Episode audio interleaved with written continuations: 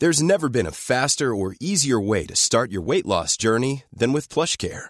PlushCare accepts most insurance plans and gives you online access to board-certified physicians who can prescribe FDA-approved weight loss medications like Wigovi and Zepbound for those who qualify. Take charge of your health and speak with a board-certified physician about a weight loss plan that's right for you.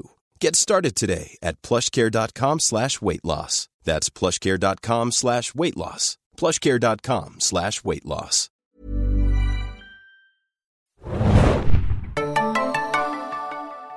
Einen wunderschönen guten Tag, liebe Serienjunkies und herzlich willkommen zur der heutigen Folge des Serienjunkies Podcast, dem offiziellen Podcast von serienjunkies.de. Heute mal in etwas reduzierter Runde. Wir sind hier in der Redaktion von Krankheit geschlagen. Thomas und Axel sind leider äh, röchelnd, liegen daheim, röchelnd im Bett äh, und gucken wahrscheinlich fröhlich Breaking Bad nochmal von vorn bis hinten durch. Äh, wir sind aber hier heute in kuscheliger Zweierrunde vorhanden und wir, das bin ich, der Philipp und meine Kollegin, die Hanna. Hi, keine Sorge, Philipp wird ihn nicht alleine halten. So, ähm, ja, ich, wir haben so viel zu besprechen. Breaking Bad, wir kommen auch gleich zum Punkt, aber vorher äh, machen wir noch mal ganz kurz den Haushalt hier. Ihr hört den Serien Junkies Podcast, den offiziellen Podcast von Serien Junkies www.serienjunkies.de. Wir besprechen hier ausführlich immer wieder Serien und einzelne Folgen einzelner äh, Serienstaffeln, so eben im Moment auch Breaking Bad. Heute ist die neueste Breaking Bad Folge dran, die elfte Folge der fünften Staffel, genannt Confessions. Äh, Breaking Bad läuft jeden Sonntagabend äh, im amerikanischen Fernsehen auf dem Pay-TV-Kanal AMC und die neuen Folgen von Breaking Bad gibt es immer dienstags bei IXN in Deutschland im Originalton und dann ab dem 9. Oktober dann auch in der synchronisierten Fassung. Äh, wir freuen uns auch immer wieder über Mails und Feedback jeglicher Art zu unserem Podcast. Das könnt ihr am besten ähm, anbringen, indem ihr uns eine Mail schreibt und die äh, Adresse dazu ist podcast.serienjunkies.de. Dann haben wir das äh, Notwendige hier mal kurz äh, äh, beiseite geschafft und wollen gleich in die Vollen steigen. Was für eine Episode. Also äh, ich habe ja schon letzte Woche gedacht, Wahnsinn, das, die Spannung steigt einfach ins Unermessliche und die Folge hat definitiv auch wieder dieses... Äh, dieses hohe Niveau auf jeden Fall gehalten. So viel zu besprechen. Ich weiß gar nicht, wo ich anfangen soll. Ich habe ein bisschen Angst, dass wir jetzt drei Stunden hier sitzen. Ging es dir ähnlich bei der Folge? Ja, also ich denke, vor allem, wenn man den Titel schon hört, Confessions, ne? Ich glaube, dann macht es schon, dann kriege ich schon eine Gänsehaut. Und ich kriege auch schon wieder eine Gänsehaut, weil ich daran denke, was ich dachte, als ich Confessions hörte. Und ähm, was man bekommen hat, da kriege ich dann erst recht eine Gänsehaut. Meine ich muss auch gestehen, Güte. ich habe sogar geweint in der Episode kommen wir vielleicht auch nochmal zu sprechen. Ich bin sehr gespannt, an welcher Stelle. Das verrätst du uns dann hoffentlich. Ähm, wir gehen aber jetzt da mal ganz äh, strukturiert durch, indem wir einfach mal so die Szenen von vorne bis hinten so, äh, oder eher von Anfang bis Ende äh, so ein bisschen besprechen.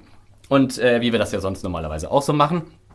Äh, und wir fangen an mit äh, Todd, den wir in dieser Staffel ja eher sporadisch bisher gesehen haben. Er hatte den kleinen Auftritt in der Folge zuvor, wo er dieses ja, diese Verhandlungen mit Declan, äh, die dann ein bisschen aus dem Ruder gelaufen sind, äh, in der Wüste hatte und wo wir praktisch gesehen haben, wie äh, Todd und die äh, Aryan äh, White Nation Gang ähm, ja, das, das Meth-Labor in der Wüste von Declan äh, übernommen haben und ja, Declan musste leider dran glauben dabei. Übrigens, ich habe auch nochmal eure beiden Podcasts natürlich nachgehört in Vorbereitung so für diesen Podcast und musste sehr lachen, dass nur der liebe Axel natürlich gesehen hat, dass ähm, hier äh, Laura Fraser natürlich Louboutins trägt in der Wüste, was ich äh, sehr bedeutsam fand, aber der liebe Axel hat es gesehen. Was sagt das wohl über Axel aus? Ich muss ganz ehrlich sagen, ich bin kein Schuhexperte. Ich habe das Wort Louboutins, glaube ich, vorher noch nie gehört. Aber äh, gut, so, so, ergänzen wir uns hier alle im Podcast. Ne? Jeder hat so ein bisschen sein äh, Schärflein beizutragen. Und ähm, halt, ich musste auch nochmal sehr lachen, dass ihr wirklich sagt, Zitat, dass es halt irgendwie Matt Damon für Arme ist. Matt Damon. Ach, stimmt ja. Ich dachte, ihr meint vielleicht sogar Matt Damon. Ja, er ist, also die Ähnlichkeit ist wirklich frappierend. Ne? Also wenn äh, dann doch nochmal die Bourne-Serie irgendwie nochmal ein Prequel erhalten sollte oder sowas, äh, Jesse Plemons für, Matt also für Jason Bourne dann. Obwohl ich, sagen, ich auch ne? sehr lachen musste, weil ich meine, wir haben ihn ja auch schon in Friday Night Lights gesehen, also vor einigen Jahren. Und mir ist diese, diese Ähnlichkeit nie aufgefallen. Und jetzt natürlich wie immer, man, ich kriege es nicht mehr los. Ich sehe ihn und muss so an Matt Damon. Ich kenne ja Friday, Nights, äh, Friday Night Lights nicht. Äh, hatte der da eine andere Frisur oder so? Nö, sah ziemlich gleich aus. Weil er hat ja wirklich jetzt komplett diese Matt Damon-Optik. Na gut, also wir sehen auf jeden Fall Matt Damon, wie er vor einem Café ähm, Walt anruft und ihn darüber über den Wechsel im Management äh, informiert. Und es war mal wieder wunderbar in diesem äh, einzigartigen Todd-Turnus so komplett äh, harmlos eigentlich. So, ah, Mr. White, es ist, also, ich wollte Sie nur informieren. Es ist, ah, ja, das ist dann so ein bisschen aus dem Ruder gelaufen, aber it's, it's all fine now. Es ist alles, alles geregelt und ja, er versucht offensichtlich Walt da jetzt wieder äh, zu rekrutieren. Das hat er zwar eigentlich nicht gesagt, aber davon können wir ja jetzt ausgehen. Ich wollte gerade sagen, ich fand schon interessant, dass er überhaupt Rapport Mhm. Ja? Ähm, äh, ich ich fand es wild. Also äh, interessant auf jeden Fall. Ich finde es insofern interessant, weil ich mir dachte, weiß denn Todd eigentlich nicht, dass äh, Walt ausgestiegen ist? Das ist jetzt wieder was, was ich nicht im Kopf habe. Da ist übrigens auch nochmal angebracht anzumerken, liebe Hörer, wir diese Serie ist mittlerweile mit all ihren äh, Callbacks und Zitaten und sonst wie einfach ein, ein Monster an Unübersichtlichkeit geworden, das auch wir es nicht schaffen, als äh, dedizierte äh, Serienjunkies wirklich jedes Detail anzumerken. Wir freuen uns aber natürlich, wenn ihr das für uns macht. Und äh, das Ganze hier soll ja durchaus auch zweikanalig funktionieren. Insofern, wenn wir hier irgendetwas verpassen, irgendein Detail übersehen oder irgendeinen Zusammenhang einfach nicht mehr zusammenkriegen, schreibt es uns per Mail oder äh, per Kommentar. Wir, äh, wir reichen das dann gerne nach. Wir ergänzen das dann in der darauffolgenden Episode.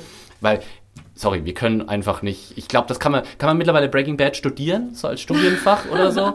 Na gut, wir, wir haben hier, glaube ich, haben wir ein oder zwei Personen sogar in der Redaktion, die über The Wire ihre Abschlussarbeit geschrieben haben. Ich denke, Breaking Bad wird wahrscheinlich die Nummer eins Serie sein, über die Abschlussarbeiten geschrieben wird derzeit, oder? Und ich denke, sobald sie vorbei sein wird, noch viel mehr ich, äh, es ist ja auch, es gibt so viel interessante Sachen und glaube, wenn ich mich dann doch vor dem Podcast immer mal so ein bisschen äh, da noch informiere und nachlese, allein so die visuellen Elemente dieser Serie, die man im Podcast jetzt nicht ganz so super besprechen kann, da kannst du Doktorarbeiten drüber schreiben. Das ist ja der absolute Wahnsinn. Ähm, ja, aber äh, deswegen, ich bin mir jetzt nicht an der Stelle sicher, ob Todd weiß, dass ähm, also wenn du es nicht bist, dann werde ich es auf jeden Fall auch nicht sein. Ich, ich muss gestehen, okay. ich weiß es einfach nicht. Ich fand, wie gesagt, einfach nur interessant, dass er, dass er ihn wirklich anruft und ihm das erzählt.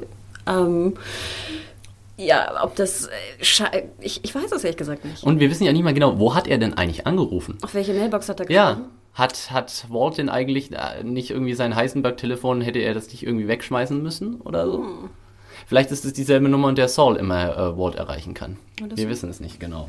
Ähm, dem folgt auf jeden Fall die Szene, in der Todd äh, vor seinem Onkel und dessen äh, Gefährten in dem Diner sitzt und prahlt, wie cool und wie krass diese ganze Train-Raubaktion äh, eigentlich doch war. Und das fand ich eine wunderbare Szene, dass man sozusagen sich auf sich selbst bezieht wieder. Ja. Ne? Und er dann sozusagen aus seiner Sicht nochmal die, die Geschehnisse erzählt und auch wie lax er die erzählt. Ne? Also wie locker. Und ich meine, da ist ja noch einiges mehr passiert, aber scheint jetzt sozusagen eine super Anekdote zu sein. Ja, er hat ja ein ganz entscheidendes Detail am Schluss ja. da schon vergessen, der liebe Todd. Ne? Nicht wirklich erwähnt, wie das Ganze dann ausging mit dem Train. Und vor allem, er hat es ja auch erzählt, so voll glorifizierend. It was the great greatest heist ever. Nobody noticed anything. Nobody got, yeah, they didn't even realize they got robbed und so.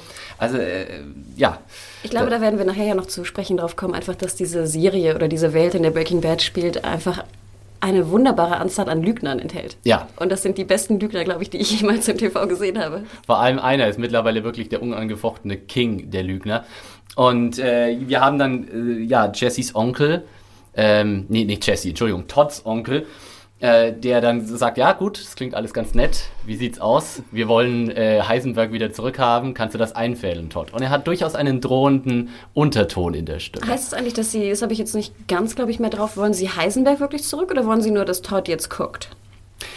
Kocht. Ich bin mir auch nicht so richtig sicher, aber ich glaube, sie wollen schon Heisenberg wieder zurück, mhm. weil er ja auch zu Todd sagt, kannst du das einfädeln und kannst du das machen? Also ich dachte nur, ob er es ja. einfädeln könnte im Sinne von, ob er hinbekommen würde, alleine wieder zu kochen und ein Meth-Labor zu führen. Warum sollte Todd dann vorher äh, Walt anrufen? Um ihn generell zu informieren, einfach über die Fakten und spannenden Erlebnisse. Vielleicht noch mal so eine kleine Nachhilfestunde zu fragen in Sachen Mathmaking. Genau. Deswegen machte das für mich nicht ganz Sinn, warum er jetzt wirklich äh, ihm die Message hinterlässt, weil ich wirklich davon ausging, dass er alleine halt dieses Math-Labor jetzt führen sollte. Ähm, ich weiß es nicht, liebe User, klärt uns auf. Ich denke, Todd hat auch gemerkt, äh, und wir haben das ja in der vorigen Episode, wurde ja auch erwähnt, es wurde ja mit Todd, Declan hat es ja mit Todd versucht, und Todd hat dann eher mittelmäßige Ergebnisse eingefallen und äh, dann beim dritten Mal oder sowas das, das, das Labor halb abgebrannt. Vielleicht ist das ja auch der Grund, warum sie sagen, oder warum auch Todd sagt, ich kriege das doch nicht alleine. Vielleicht sollte Heisenberg oder Walter White in dem Sinne halt ein, ein Tutorium machen für ja. angehende Meth. Äh, so ein YouTube-Tutorial drehen genau. oder sowas, ne? Cooking Math with Walter. Ähm, ja, und dann haben wir danach, also äh, nach, nachdem das alles so ein bisschen ausgemacht wird, haben wir diese wunderbare Szene mit den zwei Nazis in der Toilette, die ich ja wirklich Klingt grandios... Wie so ein Witz, ne? Zwei Nazis in der Toilette. Zwei, treffen sich zwei Nazis in der Toilette, guckt der eine auf den Schuh. Ähm, das war, fand ich ganz, ganz großartig, weil das natürlich ein wunderbares Filmzitat war. Ne? Ich weiß nicht, ob äh, es dir jetzt aufgefallen ist, aber ich als Fan von No Con der Coen Brothers, No Countries for, No Country for Old Men, der ja irgendwie, glaube ich, letzte Woche sogar im Fernsehen lief Echt? oder letztes Wochenende. Ich war auf der ähm, Gamescom. Da hast du was verpasst. Der großartige Coen Brothers Film No Country for Old Men, ja auch mit dem Oscar ausgezeichnet, wo du ja eine Szene hast, die, also das muss ein direktes Zitat gewesen sein, wo sich der, der Schurke des Films am Schluss, äh, ja, also ohne jetzt zu viel über den Inhalt des, des Films verraten zu wollen, auch ganz beiläufig auf den Schuh guckt und sich ein bisschen Blut da abwäscht. Ähm, ich war mir nicht so ganz sicher, äh, würde ich gerne mal deine äh, Meinung hören dafür, äh, dazu, Hanna. Äh, die, die Szene hat unheimlich viel angedeutet. Ähm, wir hatten ja vorher auch die Konfrontation, die ganz unangenehme Konfrontation mit dieser äh, Kellnerin.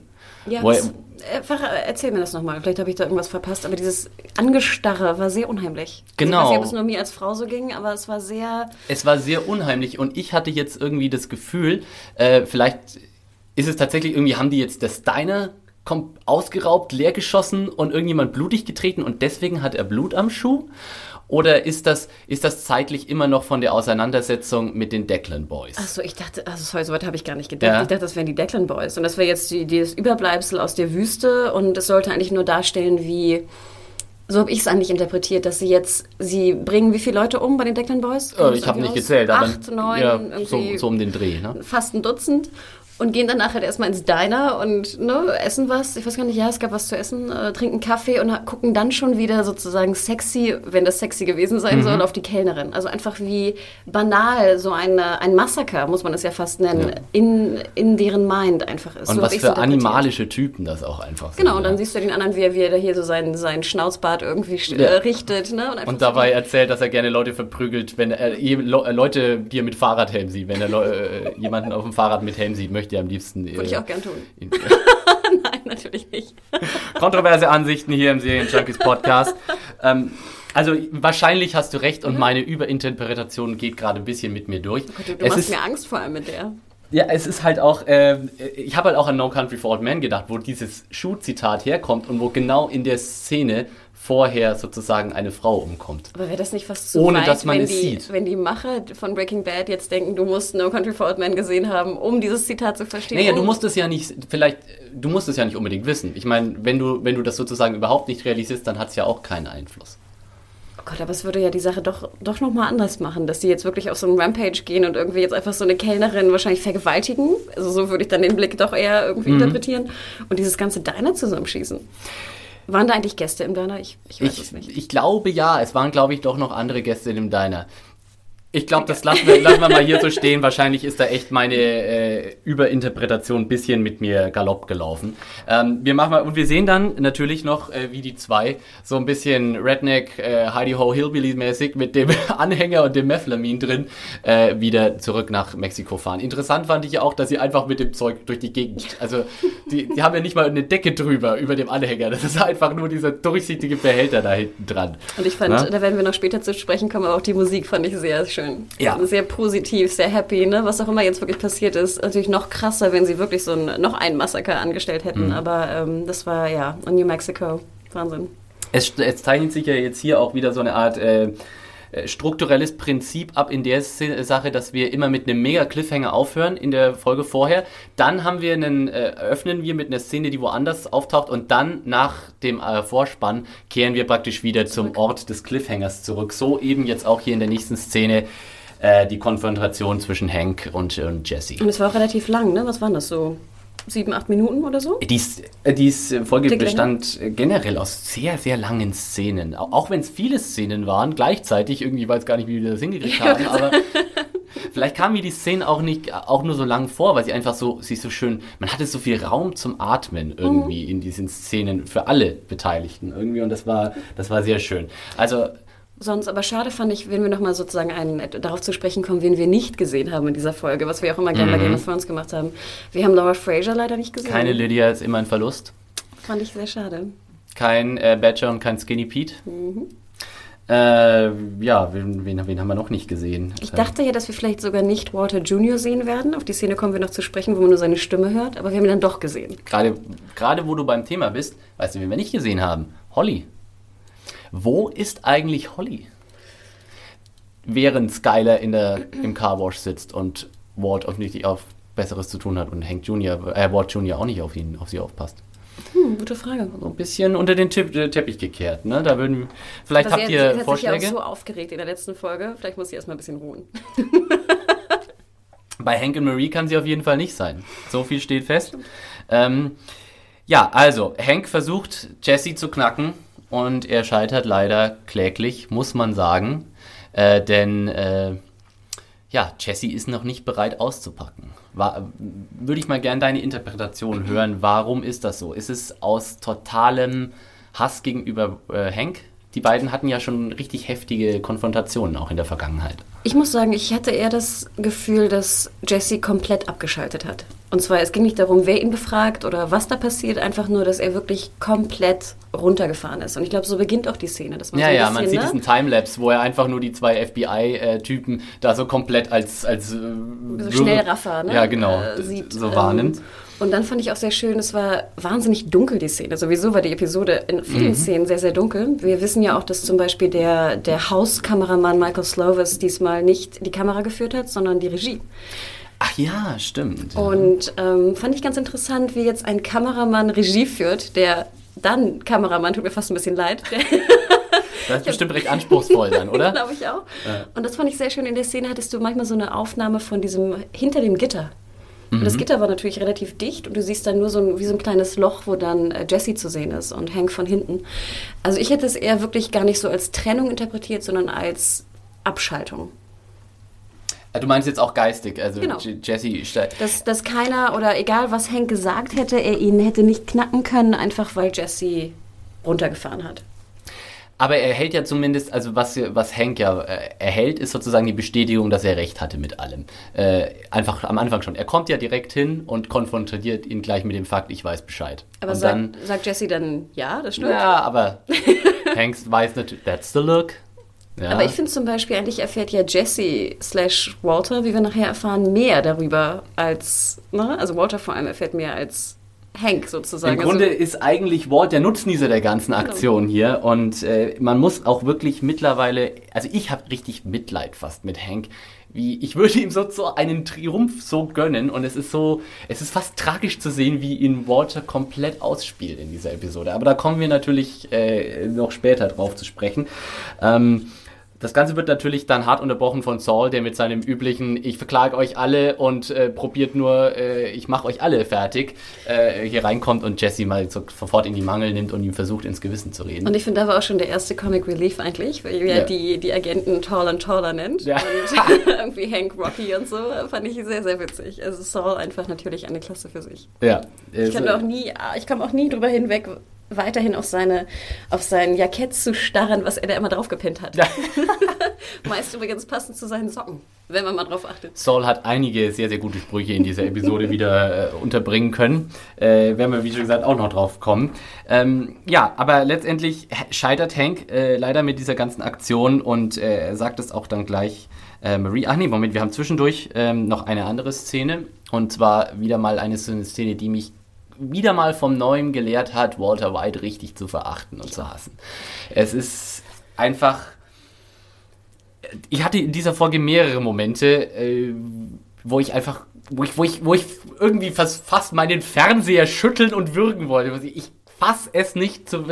Man, man hat schon gedacht, man hat jegliche Tiefen von Walter White schon irgendwie erreicht, aber er schafft es irgendwie doch immer noch mal einen draufzusetzen. Es ist wirklich unglaublich. Ja, dass er wirklich und, bereit ist, jeden und jeden einfach zu manipulieren, wenn es um seinen Vorteil geht. Und dann halt wirklich auch seinen Sohn davor nicht, äh, er nicht zurückstreckt, seinen Sohn wirklich, äh, wenn das Timing passt, ne, ihn zu manipulieren.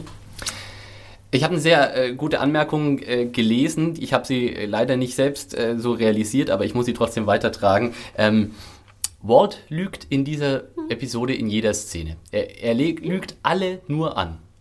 Und das ist äh, sehr interessant, weil mittlerweile auch fast alle auch wissen, dass er immer nur lügt. Und äh, wir haben ja später in der äh, Szene mit Jesse natürlich auch diese Konfrontation mit dem Fakt. Aber Walt kann ist nur noch komplett im, im Besch Beschissmodus. Aber vor allem, was ich ganz interessant finde, er tut es ja nicht, weil er gezwungen wird dazu, finde ich mhm. irgendwie. Ich find, naja, gut. In, also in gewisser Weise schon, aber nicht, nicht direkt irgendwie. Ich finde, er tut es schon, wie du schon sagtest, einfach, man hasst ihn noch viel mehr. Und er, ja, es ist halt Brian Cranston, den man ja, ja eigentlich irgendwie auch nicht hassen möchte. Ne? Ja, über diesen Punkt bin ich schon lang hinaus. Also wir sehen praktisch, dass äh, Walt, also Hank und Marie versuchen praktisch Walter Jr. oder sollen wir ihn auch Flynn nennen? Irgendwie komme komm ich nicht so richtig zurecht mit Flynn. Ähm, Ach, dazu, ist Walter Jr. Ja, genau. Dazu überreden äh, möchte praktisch, äh, also sie wollen ihn praktisch zu sich locken. Und er ist natürlich komplett ahnungslos und Walt äh, realisiert natürlich sofort, was die Stunde geschlagen hat und kommt dann praktisch mit dem Krebs sozusagen, bringt ihn dazu. Äh, dann Spielt die Cancer Card. Genau, he, he, plays the Cancer Card. Und äh, ich muss auch sagen, ich bin ja sonst äh, ein sehr lauter Kritiker von äh, R.G. Mitty, würde ausgesprochen, glaube ich. Glaub ich. Ja. Aber in der Szene hat er mir tatsächlich ganz gut gefallen. Also das war gut gespielt, die ganze Reaktion. Auch wenn ich mir doch immer denke, er reagiert dann doch immer so ein bisschen infantil, oder? Wie alt ist Walt Jr.? 16, 17? Er ist so groß für dieses Alter. Ich, ich finde, er sieht älter aus. Ich finde, er sieht aus wie Anfang 20 oder so. Und wenn du ihn dann so so bippernde Mundwinkel siehst, dann irgendwie so, reiß sie doch mal zusammen, Junge. Ich fand, er hatte so, um nochmal auf Game of Thrones zu kommen, das Rose Leslie Wackel Weinerkinn ja. gemacht. Also ja. Das hat er sehr gut hinbekommen. ja. ja. Was, glaube ich, gar nicht so schwierig, äh, was gar nicht so leicht ist, das hinzubekommen, mhm. ne? Dieses Schrumpel-Weinekin. Ich, ich, ich könnte es jetzt aus dem Stegreif nicht. ähm, dafür ist jetzt äh, leider, dafür bräuchten wir einen Videopodcast, dann können wir das nächste Mal äh, hier unsere besseren äh, Cry, Cry-Chins äh, äh, versuchen. Ja, also auch dieser Plan von Marie und Hank scheitert, wenigstens Walter Jr. aus der Schusslinie zu ziehen. Interessanterweise, ja, Holly keinerlei Erwähnung in dieser ganzen Sache. Wo ist Holly? Ähm, ja, wir haben dann die, die nächste Szene, in der Marie versucht, Hank zu überreden, pass auf, mach klar Schiff, geh zur DEA und sag, was Sache ist, bevor das alles hier noch schlimmer wird, bevor der ganze Sumpf noch tiefer wird. Und äh, Hank will das nicht. Was glaubst du, warum Hank das nicht will? Versucht Hank tatsächlich immer noch seine Karriere zu retten? Ich glaube, es ist irgendwie fast zum Großteil auch Scham. Mhm. Also ich glaube, die Vorstellung, dass du irgendwie Polizist bist und äh, realisierst, dass dein Schwager, mit dem du ja doch ein sehr gutes Verhältnis hast, den du sehr oft siehst, äh, der zum Essen vorbeikommt, äh, bei deren, in deren Haus du vorbeischaust, dass der der größte Kingpin irgendwie äh, der Umgebung ist. Ich glaube, diese Erkenntnis und diese Offenbarung, ne? er ist es und ich habe es nicht gesehen als große, als große Spürnase und er ist ja ein guter. Ne? Er ist ja auch er ist der, einer der Besten. Ne? Ich glaube, dass, ich glaube, dass Charme größtenteils daraus spricht, wirklich. Mhm. Denn, äh, also soweit kann ich halt Hank verstehen, dass einfach, stell mal vor, du müsstest das zugeben. Mein Schwager ist hier Heisenberg, den wir seit, gut, wie viel Zeit ist vergangen? Ein Jahr, anderthalb Jahre? Ja. Suchen, den ich irgendwie die ganze Zeit gesucht habe.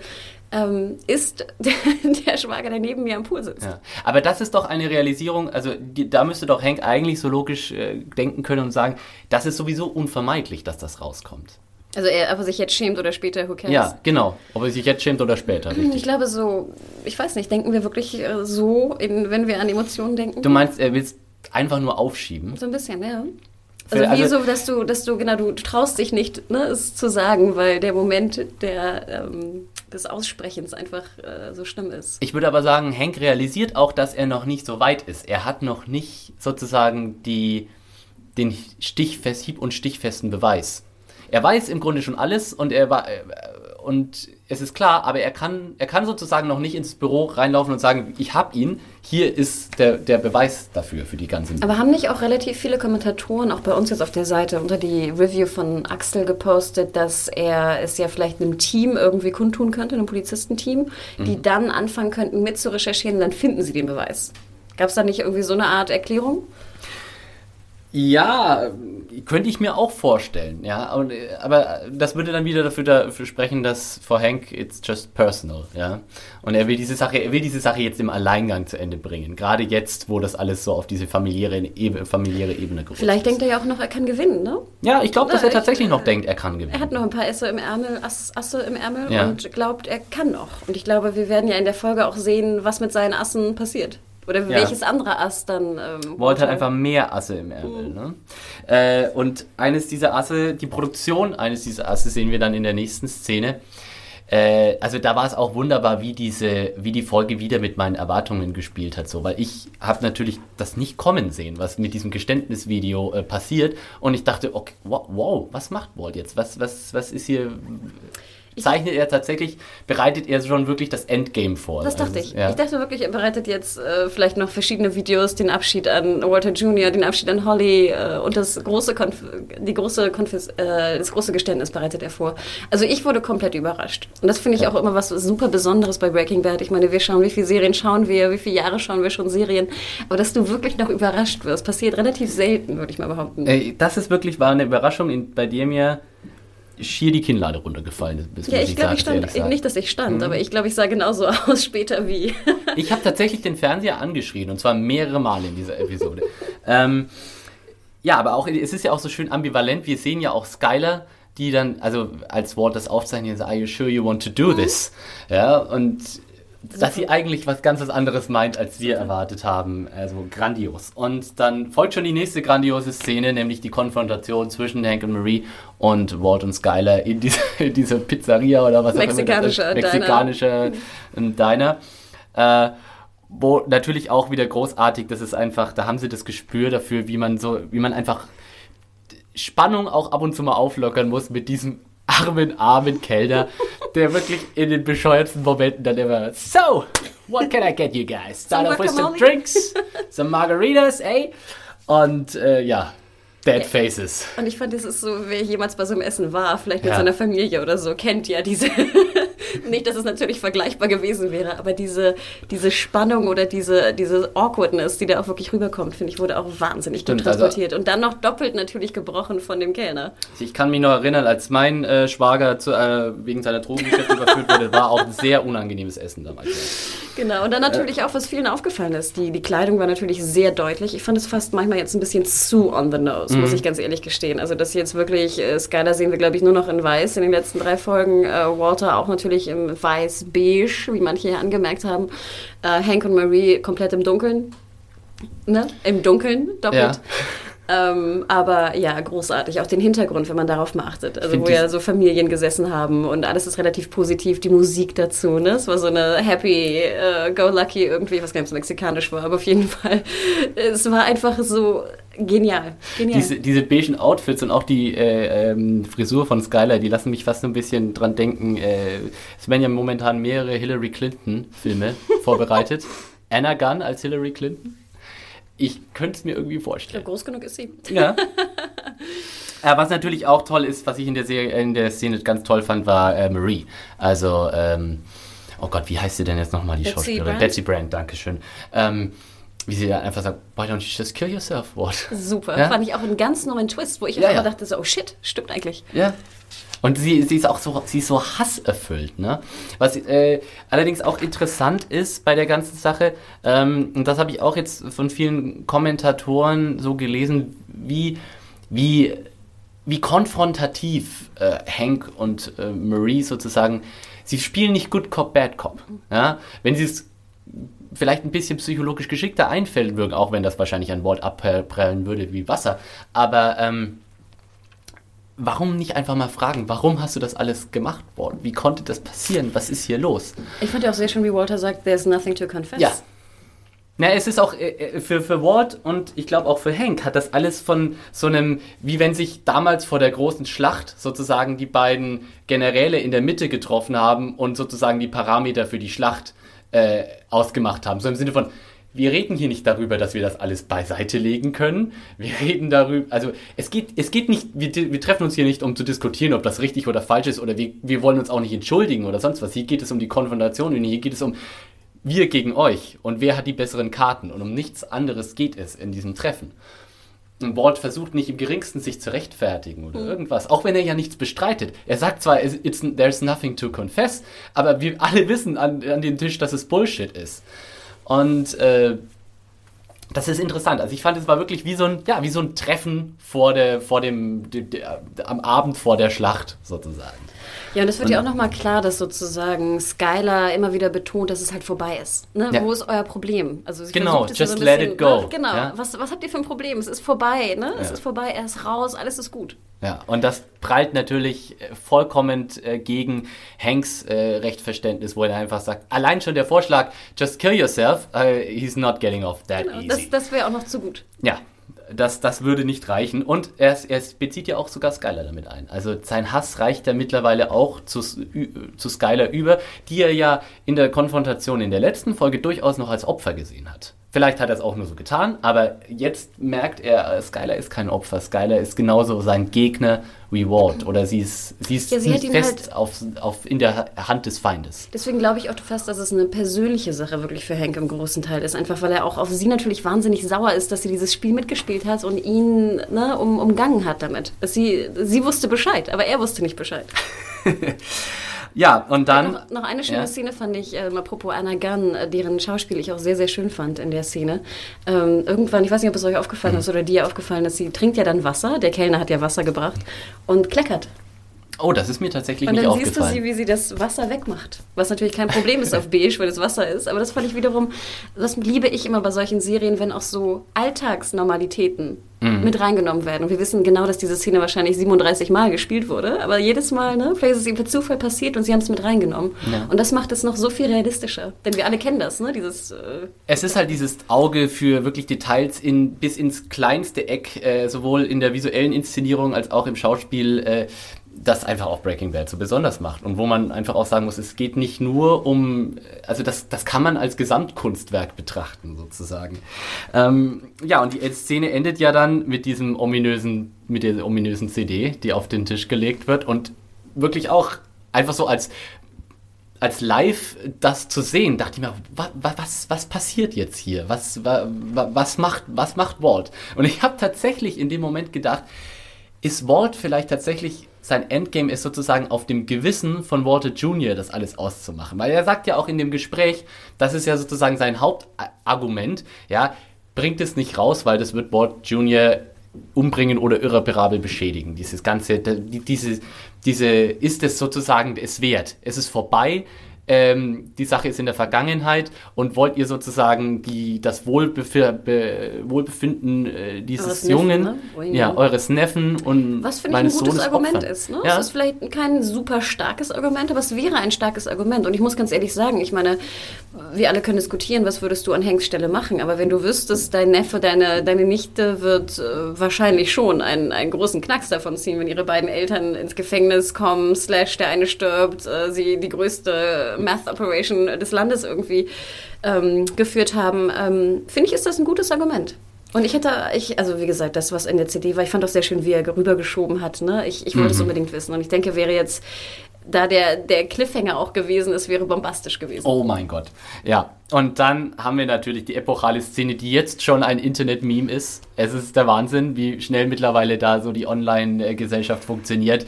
Äh, Hank und Marie schauen sich in geiler Wildwest-Pose. Das habe auch schon, die, allein dieser Bild, diese ja. Bild, äh, äh, Symbolik, die da aufgebaut wird. Allein die, auch wie, wie breitbeinig äh, Marie steht. Genau, was sie sehr stehen, ungewöhnlich ist. Sie stehen wirklich vor dem äh, Fernseher, als wäre es so eine Art Wild West Showdown und kriegen natürlich dann komplett die Packung serviert mit Walt, der ja mittlerweile auch echt zum Oscar-verdächtigen Schauspieler geworden ist. Kurz vorweg, Wild West Showdown, hast du gesehen, welches Bild an der Wand hängt?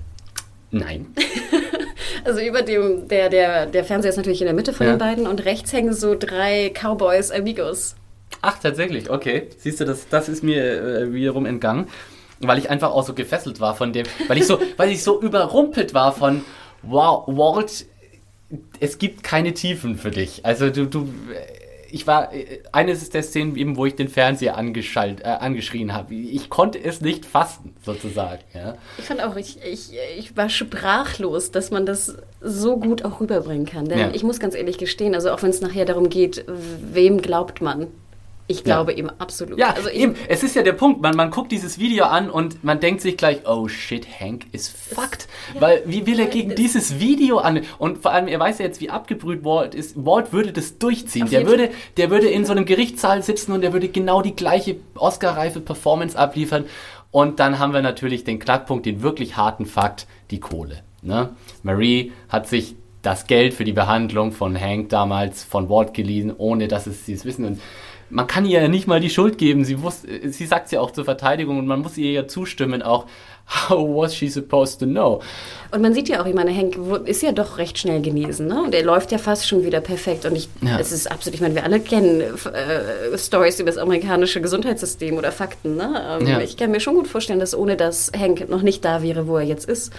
Ähm, und da merkt man, glaube ich, auch die, die Liebe, aber auch ein bisschen, finde ich, die Gutgläubigkeit von, von Marie. Dass äh, viele wollten vielleicht auch was nicht sehen. Also auch wenn Hinweise vielleicht da wären, weil ich fand diese ganze Gaming-Erklärung schon etwas äh, suspekt. Ich, ich kann da eigentlich dem Charakter oder sowohl Hank als auch Murray keine Schuld geben, weil wie hätte man es, also wie wären sie jemals draufgekommen? Es war ja, es, es, es war ja hiding in plain sight, sagt man so schön. Und ich, ich, wenn ich mich in die Figur, Figuren reinversetze, dann kann ich nur sagen, ich, mir wäre es auch nicht aufgefallen.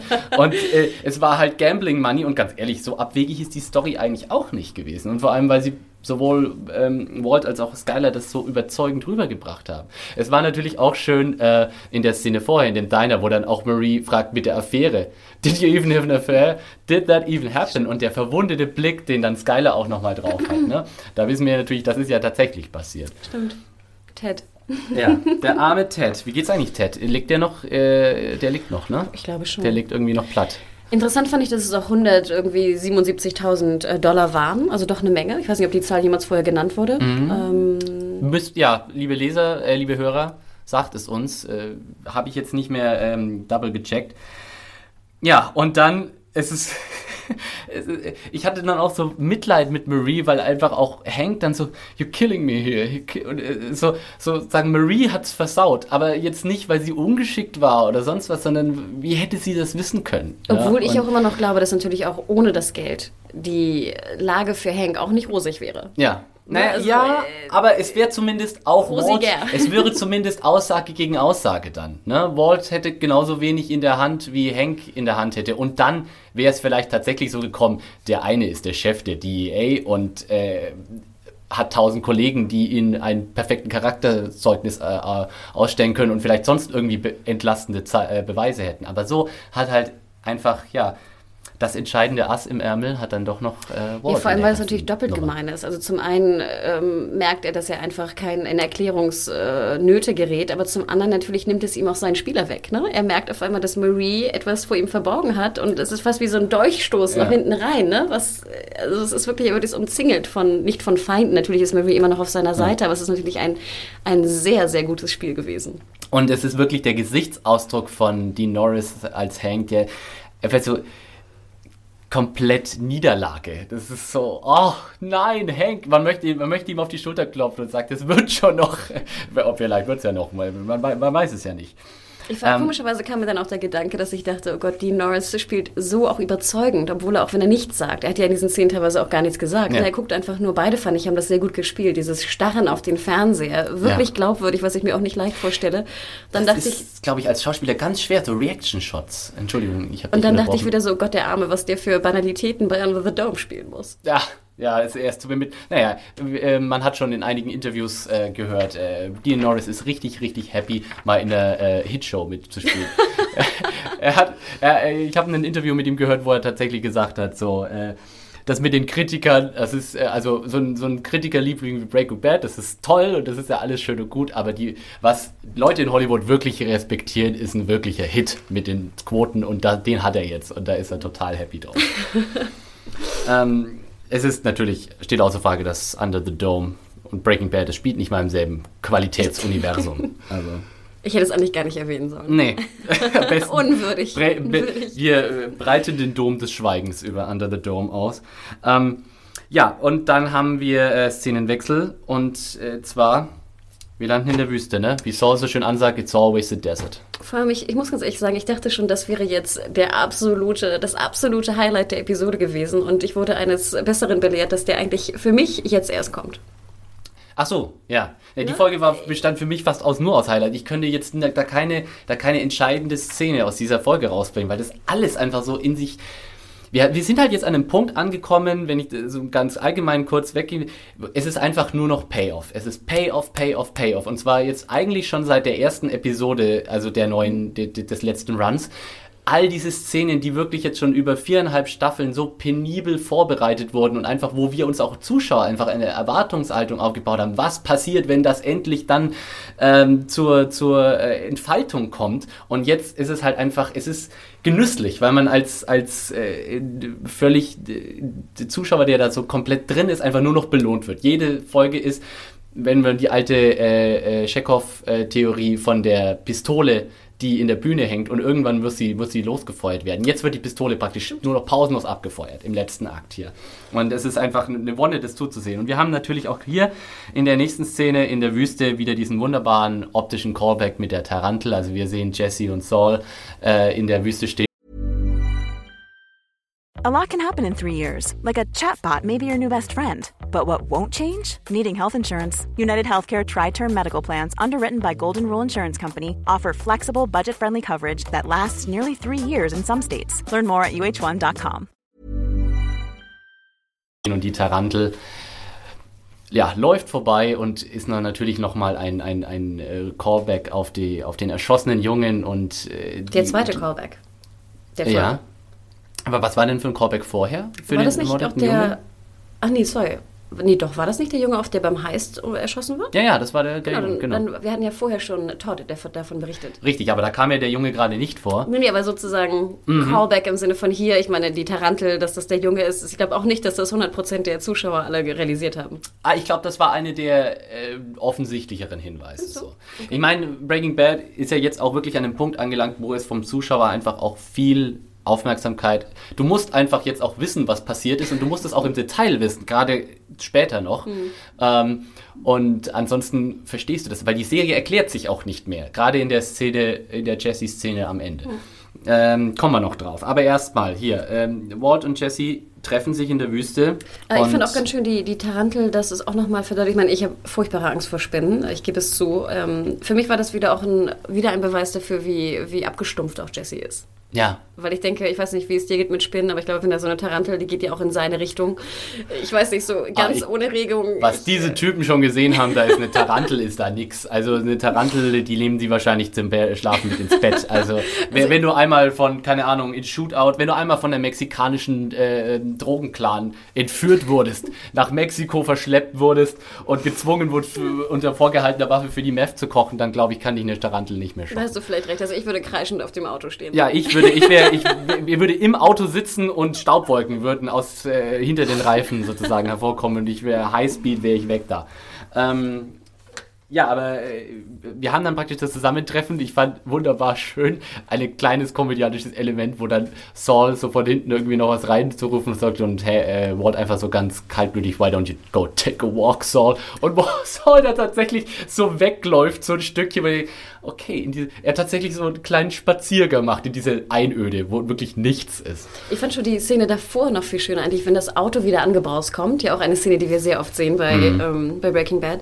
Aber dann ähm, öffnet ja Walter die Tür und kommt richtig fast so in, in wahnsinnig äh, dominanter Pose auf Jesse ja. zugelaufen. Er sieht auch, richtig breit und groß aus. Genau. Und er hat natürlich auch jetzt eine graue Jacke an, wo ich denke, okay, jetzt gehen wir in das Farbschema, ne, ein Tick dunkler. Aber auch was für eine, was für ein, eine Dominanz er auf einmal einmal ausstrahlt. Und ich meine, ganz ehrlich, er hätte auch Jesse einfach einen runterhauen können oder sonst was. Ja. Ne? Und ich ja. meine, er sucht dann das Auto ab und dann kommt diese Saul-Geschichte, die ich auch sehr witzig fand. Saul sagt ja schon vorher, if I were you, I'd be more nervous. Genau, genau, zu Recht. Ne? Weil ja. ich, war, ich war nervös ja, als Zuschauer.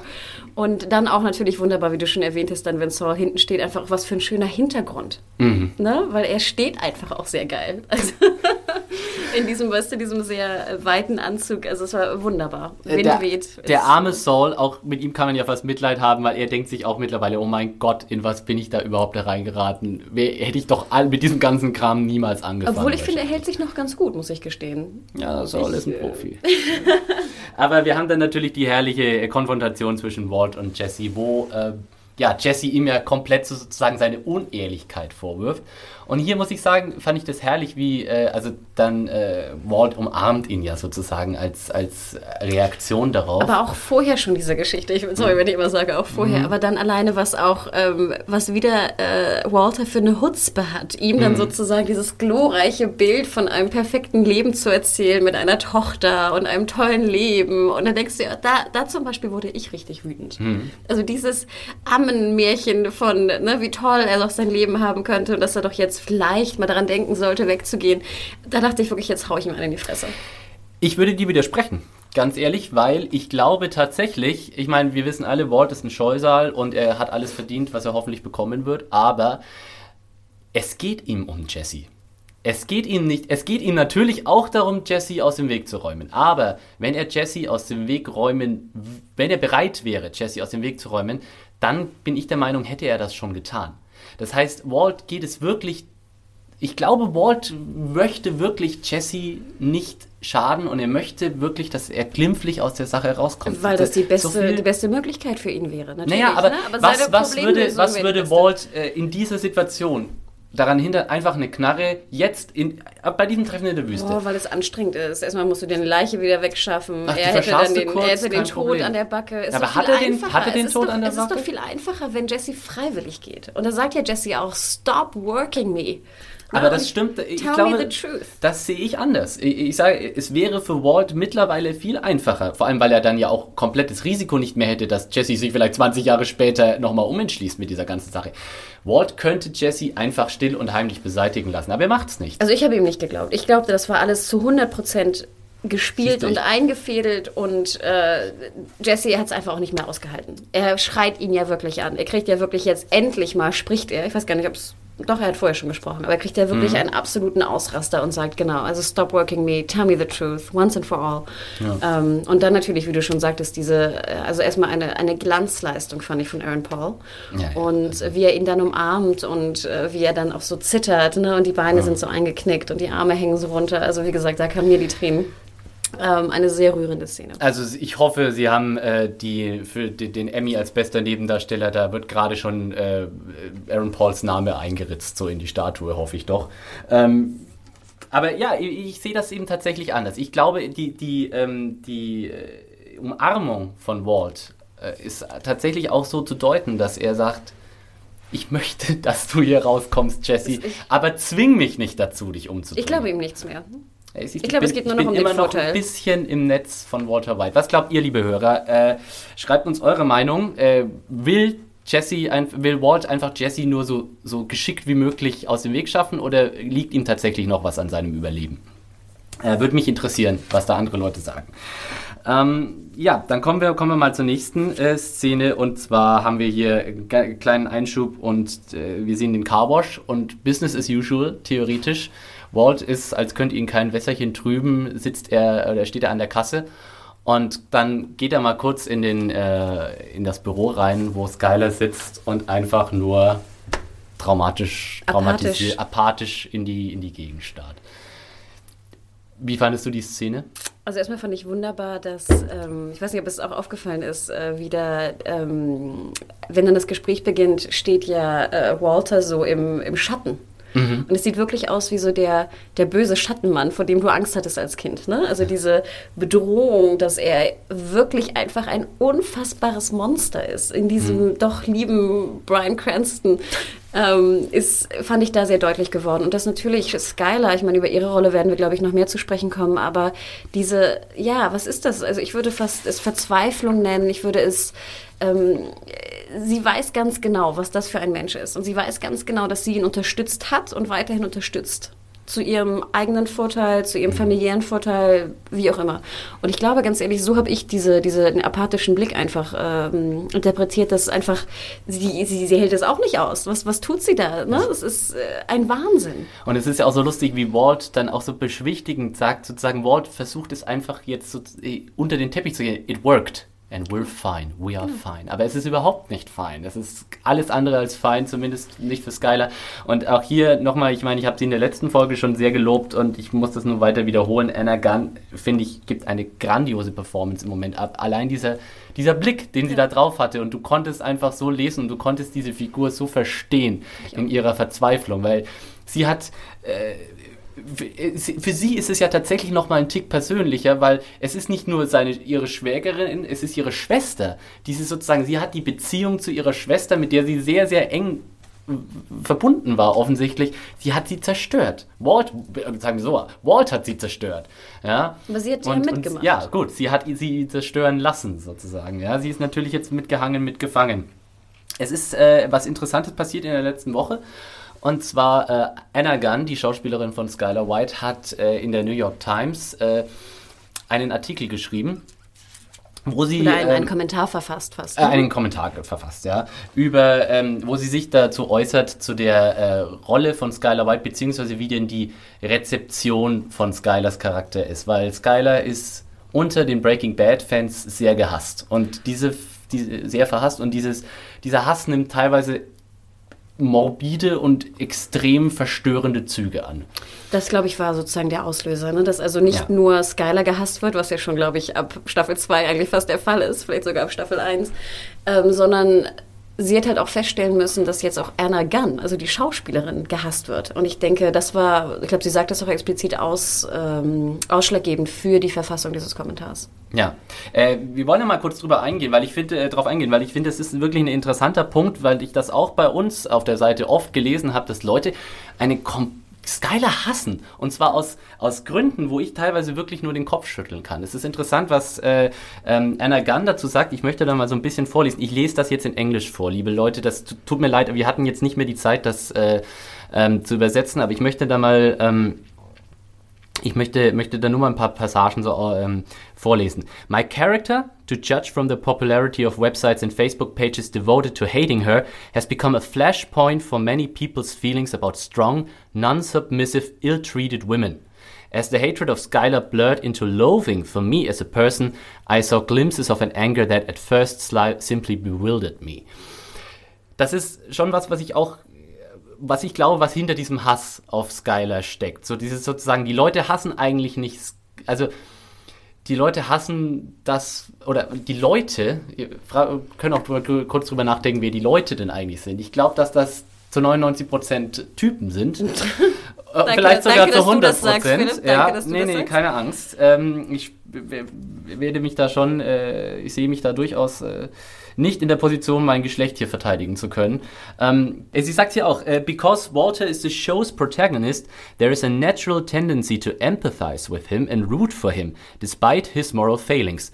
Logisch, absolut nachvollziehbar. As the one character who consistently opposes Walter and calls him on his lies, Skylar, in a sense, is his antagonist. So from the beginning, I was aware that she might not be the show's most popular character.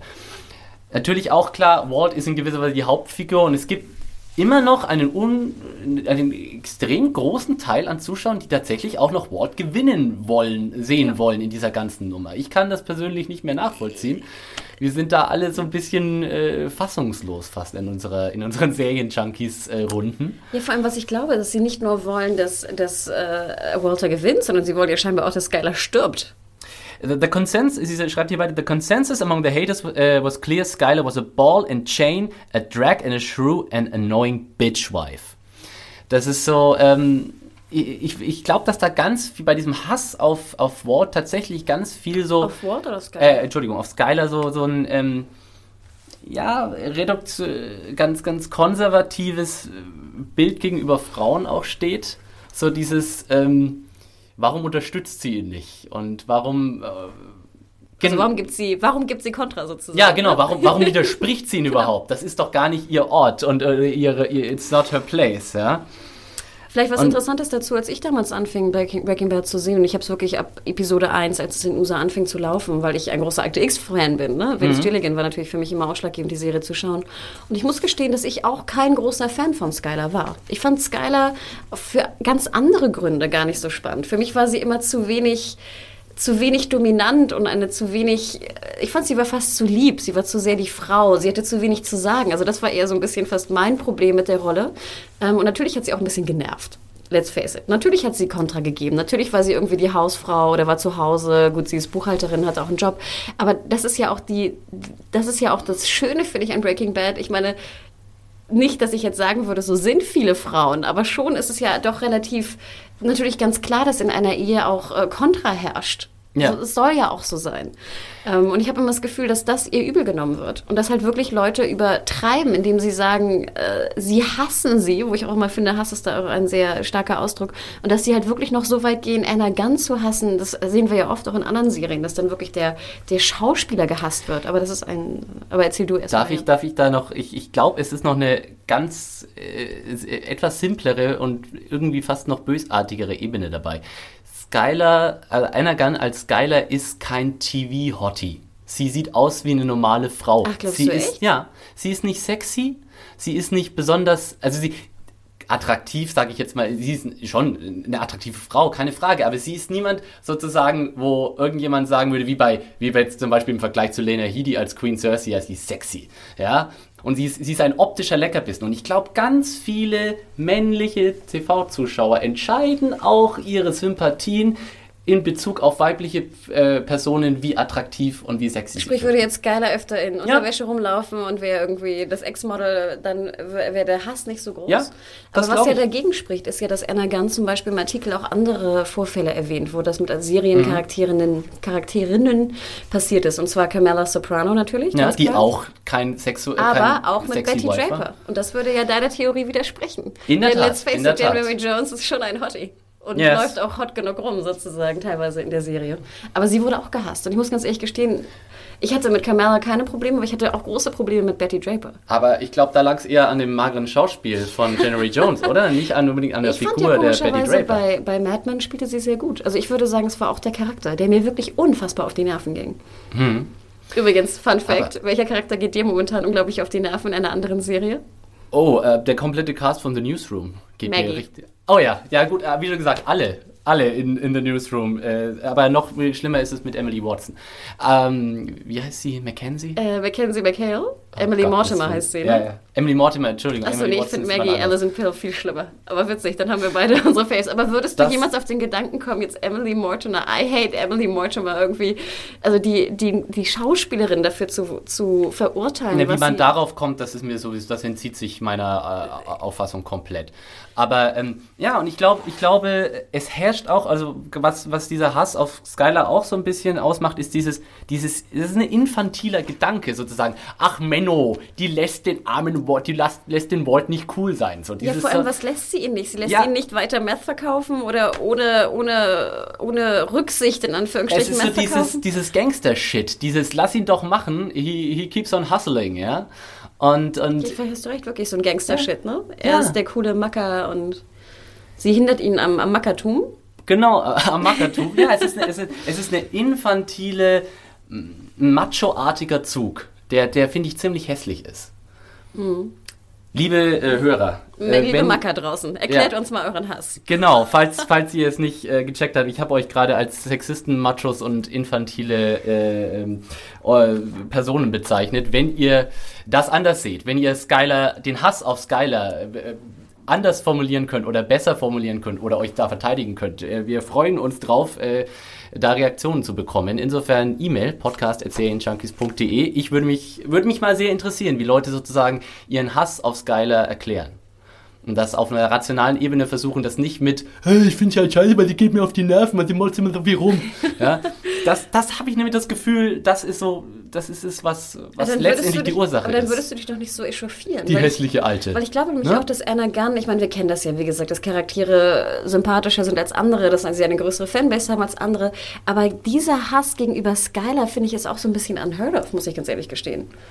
Ne? Also das ist einfach, es macht für mich überhaupt keinen Sinn. Und ich glaube, deswegen hat Anna gern auch dieses, dieses Kommentar verfasst. Aber es ist ja auch total interessant, ähm, dass es auch jetzt gerade in den letzten Folgen ganz heftige Reaktionen auf Jesse gab. Ich habe auch viele Kommentare gelesen, so, Jesse ist so nutzlos, Jesse muss endlich aus dem Weg geräumt werden, der Typ ist so ein Spacko, der ist so ein Schlaffi, er hängt nur noch rum und guckt blöd. Ja, als, als ob die Leute nicht wüssten, was diesem Charakter widerfahren ist und was, was es dafür gebraucht hat, um ihn an diesen Punkt zu bringen. So im Sinne von, so ganz darwinistisch, er ist gebrochen, weg mit ihm, schmeißt ihn auf den Müll. Ich muss ganz ehrlich gestehen, es macht für mich gar keinen Sinn, dass solche Menschen, die sowas glauben oder die auf sowas ja. so einen Hass empfinden gegenüber Skylar und nicht differenzieren können zwischen Skylar und Anna Gunn, dass die überhaupt Breaking Bad gucken, macht für mich überhaupt keinen Sinn gut, wer, wer, das habe ich jetzt ja gerade schon gesagt, wer da nicht differenzieren kann, für, da überlege ich mir sowieso keine, mache ich mir keine Gedanken, was deren Motivation sein könnte, das speichere ich einfach unter Irre ab.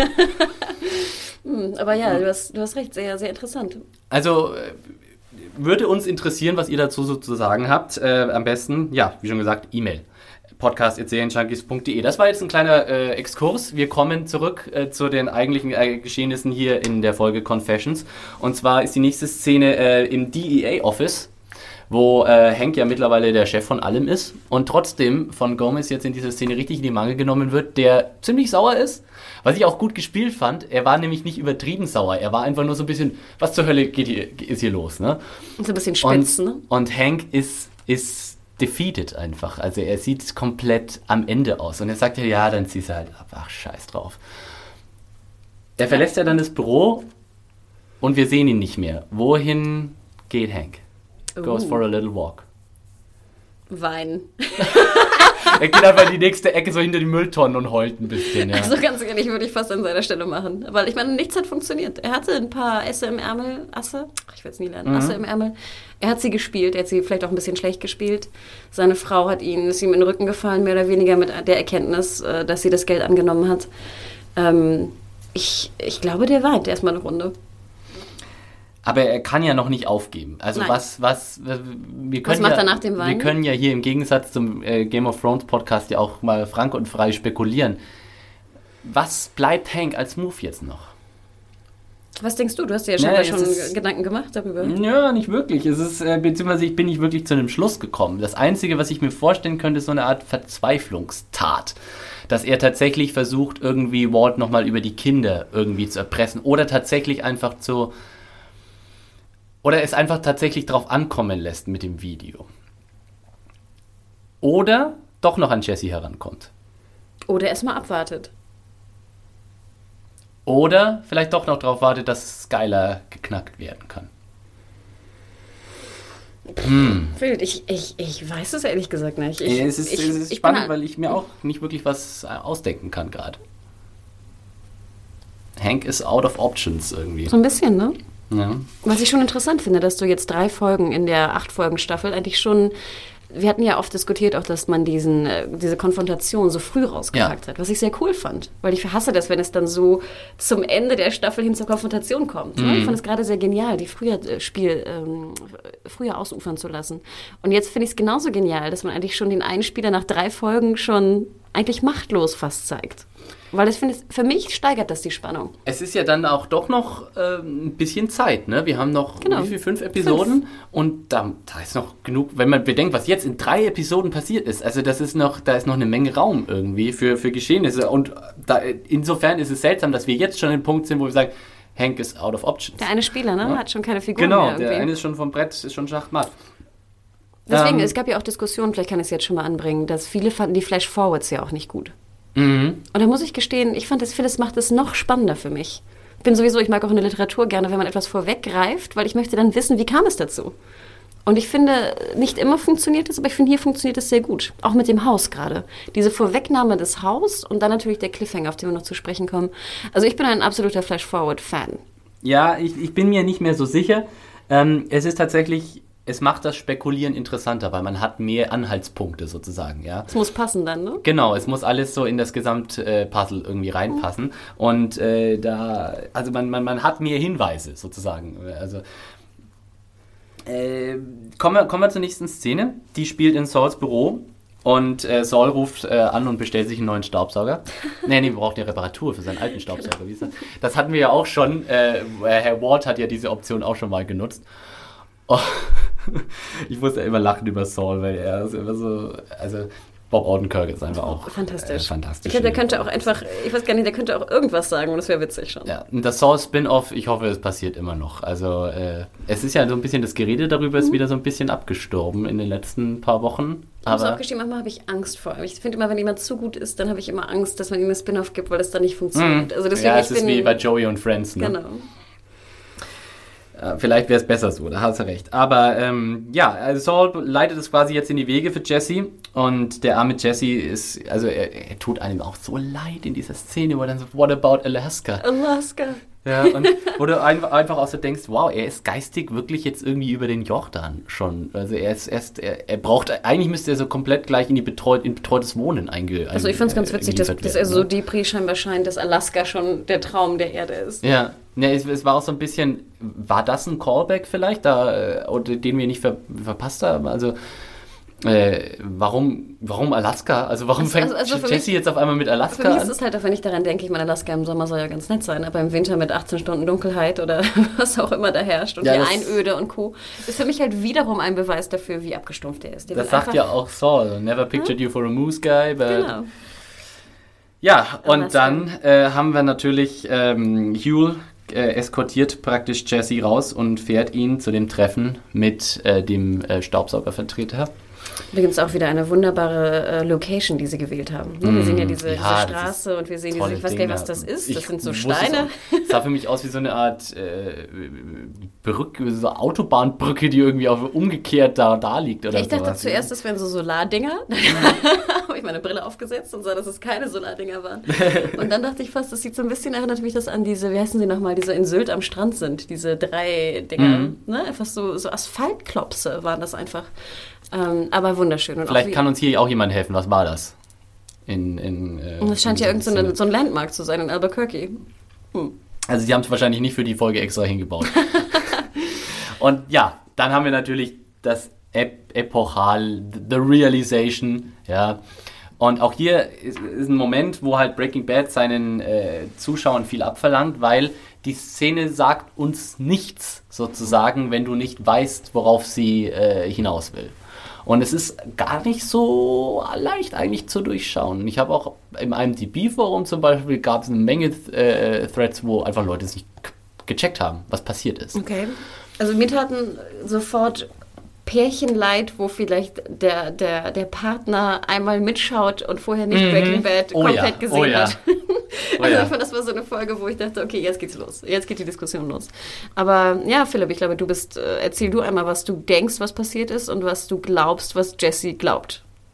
Also ich denke, es ist relativ offensichtlich jetzt. Ähm, Jesse hat jetzt einfach gecheckt, was am Ende der vierten Staffel passiert ist, wo ja Walt diese Aktion mit dem äh, Rizin, äh, Ryzen, ähm, gemacht, äh, gebracht hat, indem er praktisch den kleinen Jungen, äh, Brock. den Brock, den Walter, den Nachbarschaftsjungen vergiftet hat, um Jesse dazu zu bringen, ehrlich gesagt, die Mechanismen dieser ganzen Aktion damals sind mir jetzt nicht mehr so War präsent. das nicht so, dass eigentlich äh, Jesse Aber schon auf der anderen Seite stand und durch diese genau, Geschehnisse hat er genau, wieder, genau. Äh, wie heißt der, Gas hassen lassen? Richtig, genau, ja, stimmt. Es ging, es ging darum, wer hat, also äh, Jesse, äh, Walt hat praktisch diese, diese ähm, Vergiftungsaktion dazu benutzt, um Jesse davon zu überzeugen, dass Gus ein rücksichtsloser Bastard ist, der genau. weg muss. Und dass er mit Walter wieder zusammenarbeiten muss, um Gus um die Ecke zu bringen. Richtig. Und dann hatten wir jetzt hier eben den Callback, Yule klaut Jesse das Gras aus der, aus der Tasche.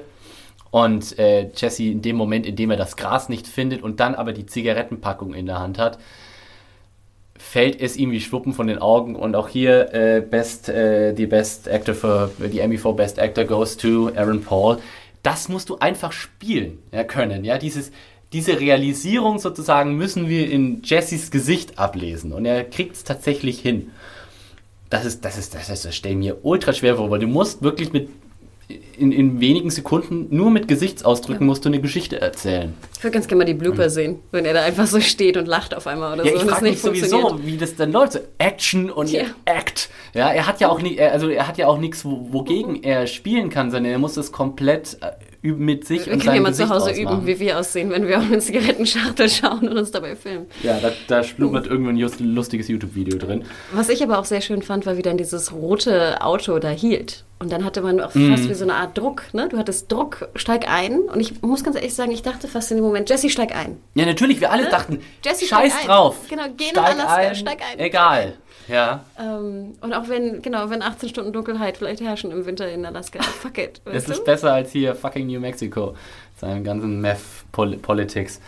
Ähm, ja, es kommt, wie es kommen muss. Äh, Jesse kriegt den totalen Ausraster und äh, jetzt it's on. Und jetzt äh, ist es wie so dass die, die, die Gegen, das Gegenteil von vorher. Ne? Vorher war er super down, apathisch, hat nichts irgendwie mitbekommen, war emotional schon ein ziemliches Wrack und jetzt kehrt sich das alles um und er wird ja äh, dreht durch. Und das Interessante ist ja auch, dass er trotzdem nochmal überrascht ist von der ganzen Sache, weil er ja vorher eigentlich schon mit Walts Charakter komplett abgeschlossen hat. Im Sinne von, du lügst und betrügst doch eh nur, du bist sowieso das hinterletzte Scheusal.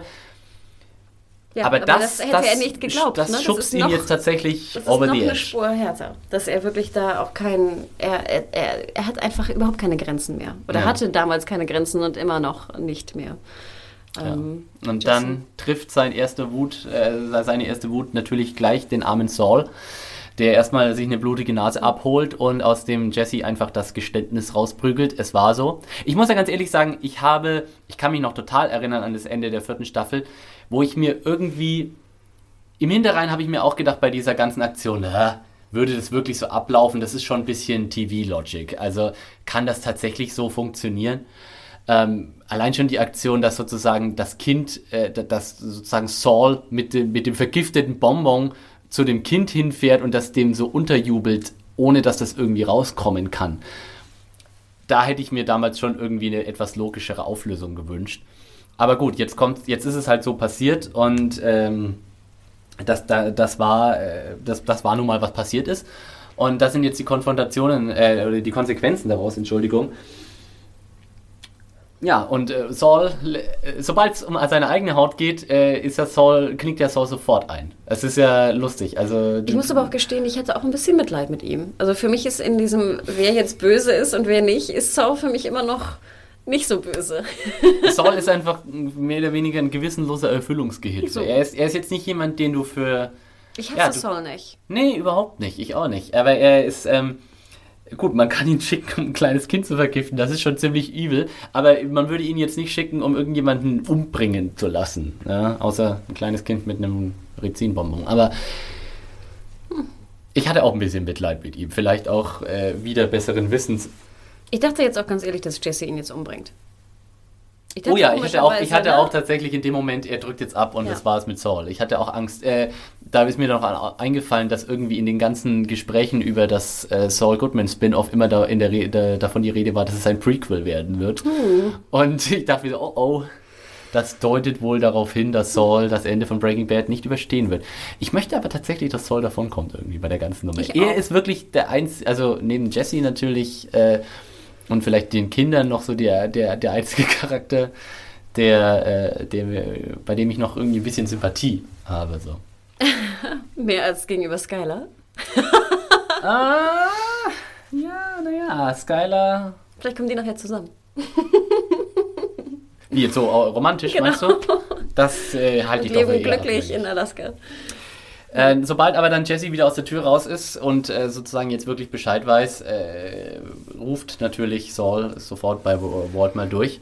Und ich fand die nächste Szene auch wieder ganz, ganz grandios. Allein die Inszenierung, du siehst äh, Skylar in dem Carwash und dann siehst du das Auto so komplett hektisch vorfahren, so mit quietschenden Reifen, so schräg da direkt vor den Eingang. Walt hastet raus und direkt an der Tür dann compose yourself. Ja, und dann geht er ran und alles klar. Ach, und er tut es so gut. Ab und zu, äh, fällt mir gerade ein, so, der da irgendwas an dem Getränkeautomaten ist nicht. Ich guck da mal rein. Und das Wunderbare auch hier wieder, Anna Gunn, man kann sie nicht genug loben. Sie guckt ihn die ganze Zeit an und es ist einfach Bullshit in ganz dicken Ja. Ausrufezeichen über ihren Kopf. Aber ihr Blick sagt alles im Sinne von, ich weiß, du lügst mich an, aber ich will es einfach nicht wissen. mir auch egal, ich, es genau. ist mir einfach egal. Ob die Erzähl mir hier irgendwelche Scheiße mit dem Getränkeautomaten. Mach, was du willst. Verschwinde einfach. Ich Ja. will's Und dabei nicht tackert sie noch die Rechnung, ne? Have Genau. an A one day. nee, nee, auch wunderbar, fand ich auch. Und ja. dann, sag mal, erklär mir das mal kurz, vielleicht weißt du das oder nicht. Ja. Die Waffe war doch, oder der Revolver, den er dann findet mhm. unter der, der Ledge, ne? Ja. Oder unter dem Getränkeautomaten, ähm, war doch gefroren, oder? Ja. Wie ist das so mit gefrorenen Revolvern? Ich habe keine Ahnung. Auch das, auch das wäre jetzt meine Frage gewesen. Hättest ähm, du gedacht, ich könnte das beantworten? nee, äh, vielleicht ist meine Frage an die Hörer, vielleicht können die das beantworten. Kann man eine gefrorene Waffe äh, abfeuern? Und vielleicht taut die auch schnell auf. Ich meine, es ist immerhin New Mexico und es ist alles ziemlich warm da. Ne? Ja, dann bricht die nicht. Ich, ich weiß nicht, bricht sowas nicht, wenn, wenn es Naja, ist? gut, es ist aus Metall. Ne? Wie, das kann ich, kann ich brechen, oder? Alles. Wie, und auch die Patrone, wenn die gefroren war, feuert die noch ganz normal? Weil geladen ich, war er ja, ne? oder? Ja, ja. Er schaut rein. Ja, er schaut rein. Also bitte, Waffen, Waffenexperten. Ein Revolver, genau. der gefroren ist. Wie lange braucht der, um aufzutauen? Vielleicht Kann man haben, ihn abfeuern, wenn er geladen ist? Vielleicht haben wir den Payoff in der nächsten Episode, wo auf den Auslösabzug gedrückt wird und trotzdem, es passiert aber, nichts. Ich würde es gerne noch vor der nächsten Episode Ja, erfahren. ich auch, ich auch. Ich werde das jetzt gleich, gleich mal recherchieren, glaube ich. ähm, ja, und wir haben natürlich dann den Schnitt zu Jesse, wie er einfach äh, komplett ausrastend äh, vor Walls Haus vorfährt, den Kanister Benzin in der Hand und ja, he goes to town damit. Also, dann, genau, wieder diese schöne Kameraeinstellung ne, aus Sicht ja, des Kanisters, wie auch immer man es nennt. Ne? Ja. Ähm, ja, und dann hatte ich interessanterweise, ein Kommentator hat ja geschrieben, aber er wird es nicht anzünden, mhm. das Haus, weil es ja nicht abgefackelt war. Mhm. Ja, und da haben wir natürlich wieder den Punkt, wo der Flashback wieder, oder der, nee, der, der, der Flash, Flash Forward. Forward, Entschuldigung, so wunderbar tragend ins Spiel kommt, weil jetzt kannst du natürlich. Weil es macht das spannender, finde ich. Ich habe eine, hab eine gute Theorie gelesen und ich bin äh, gewillt, diese zu glauben. Und zwar, erzähl. Jesse äh, ist mittendrin, äh, großflächig Benzin im Haus zu verteilen und dann kommt er in die Küche und dann sieht er an dem Kühlschrank den Lottoschein kleben. Und äh, halt, kurze Frage.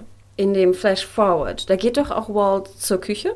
Aber er nimmt keinen Lottoschein mit. Klebt da überhaupt ein Lottoschein? Das äh, weiß ich nicht. Das aber war zu dunkel, nee, das ne? haben wir nicht Oder? gesehen. Also wir haben das auf jeden Fall nicht gesehen, dass Walt diesen Lottoschein in der Flash Forward Szene zurück. Äh, aber glaubst du, er sucht äh, den Lottoschein in der Flash Forward Szene? Er geht und holt das Rizin. Ach, stimmt ja. Stimmt. Aber was er sonst noch wollte, wissen wir nicht. Aber äh, oder vielleicht war das das Einzige, was er wollte das äh, verrät der Flash Forward mhm. nicht. Aber ich könnte mir vorstellen, dass er nicht den Lottoschein sucht, weil in, das Haus ist komplett Schrott. Es ist ja nicht mal mehr ein Kühlschrank da, oder? Es ist doch nur noch eine leerstehende Ruine. Wo, warum sollte der Lottoschein da noch dran hängen? Aber auch an Jessys Stelle, du siehst jetzt in der Küche einen Lottoschein. Würdest du jetzt gleich eins und eins zusammenzählen? Ja, es ist TV-Logic, ne? Ich hätte auch nicht gedacht, dass das mit der ganzen Rizin-Vergiftung funktionieren könnte. Und ich könnte mir, naja, die Frage ist, worauf kann es hinauslaufen? Und, Entweder. Und will, ich meine ganz ehrlich, who cares? Ich meine, scheinbar oder ziemlich deutlich ist ja, geht es Jesse nicht um Geld.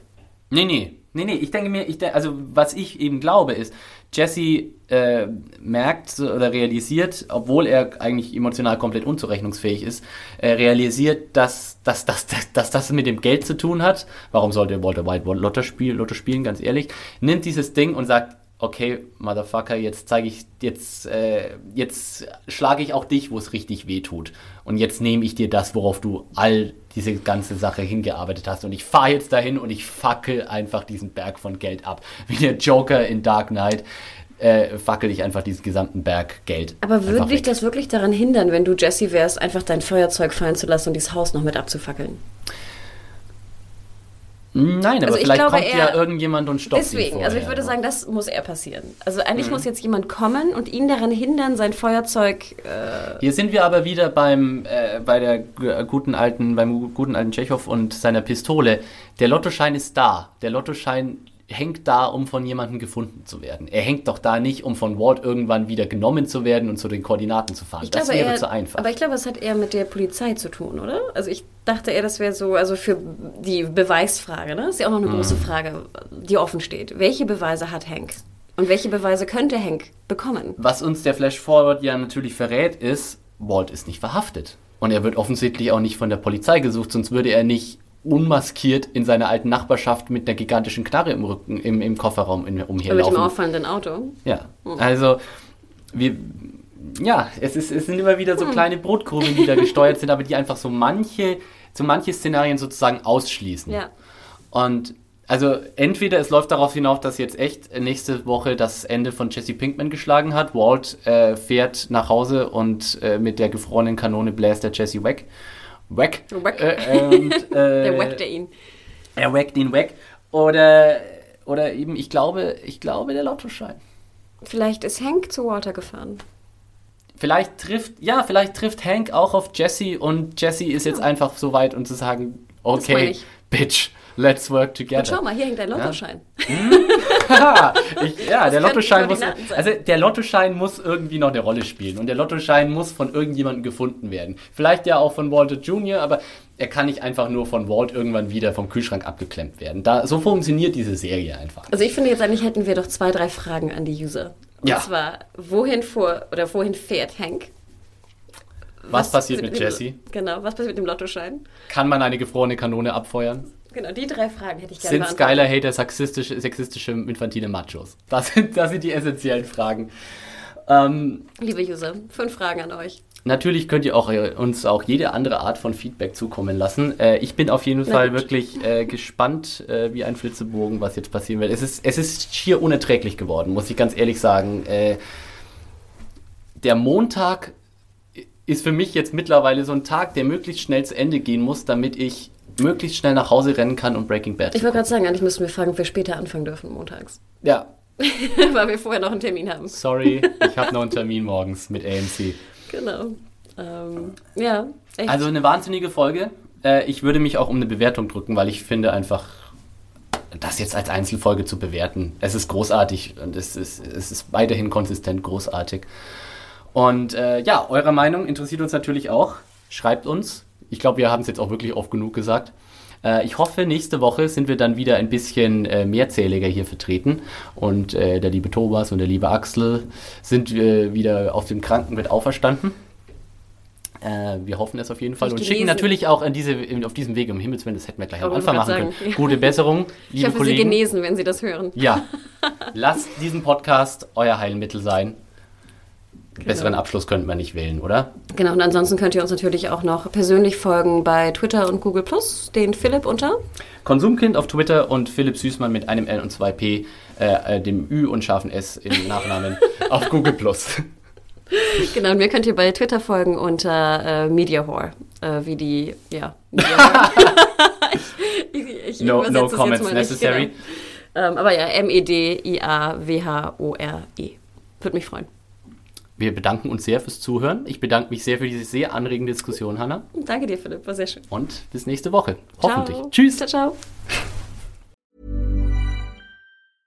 Hey, it's Paige DeSorbo from Giggly Squad. High quality fashion without the price tag. Say hello to Quince. I'm snagging high-end essentials like cozy cashmere sweaters, sleek leather jackets, fine jewelry, and so much more. With Quince being 50 to 80% less than similar brands.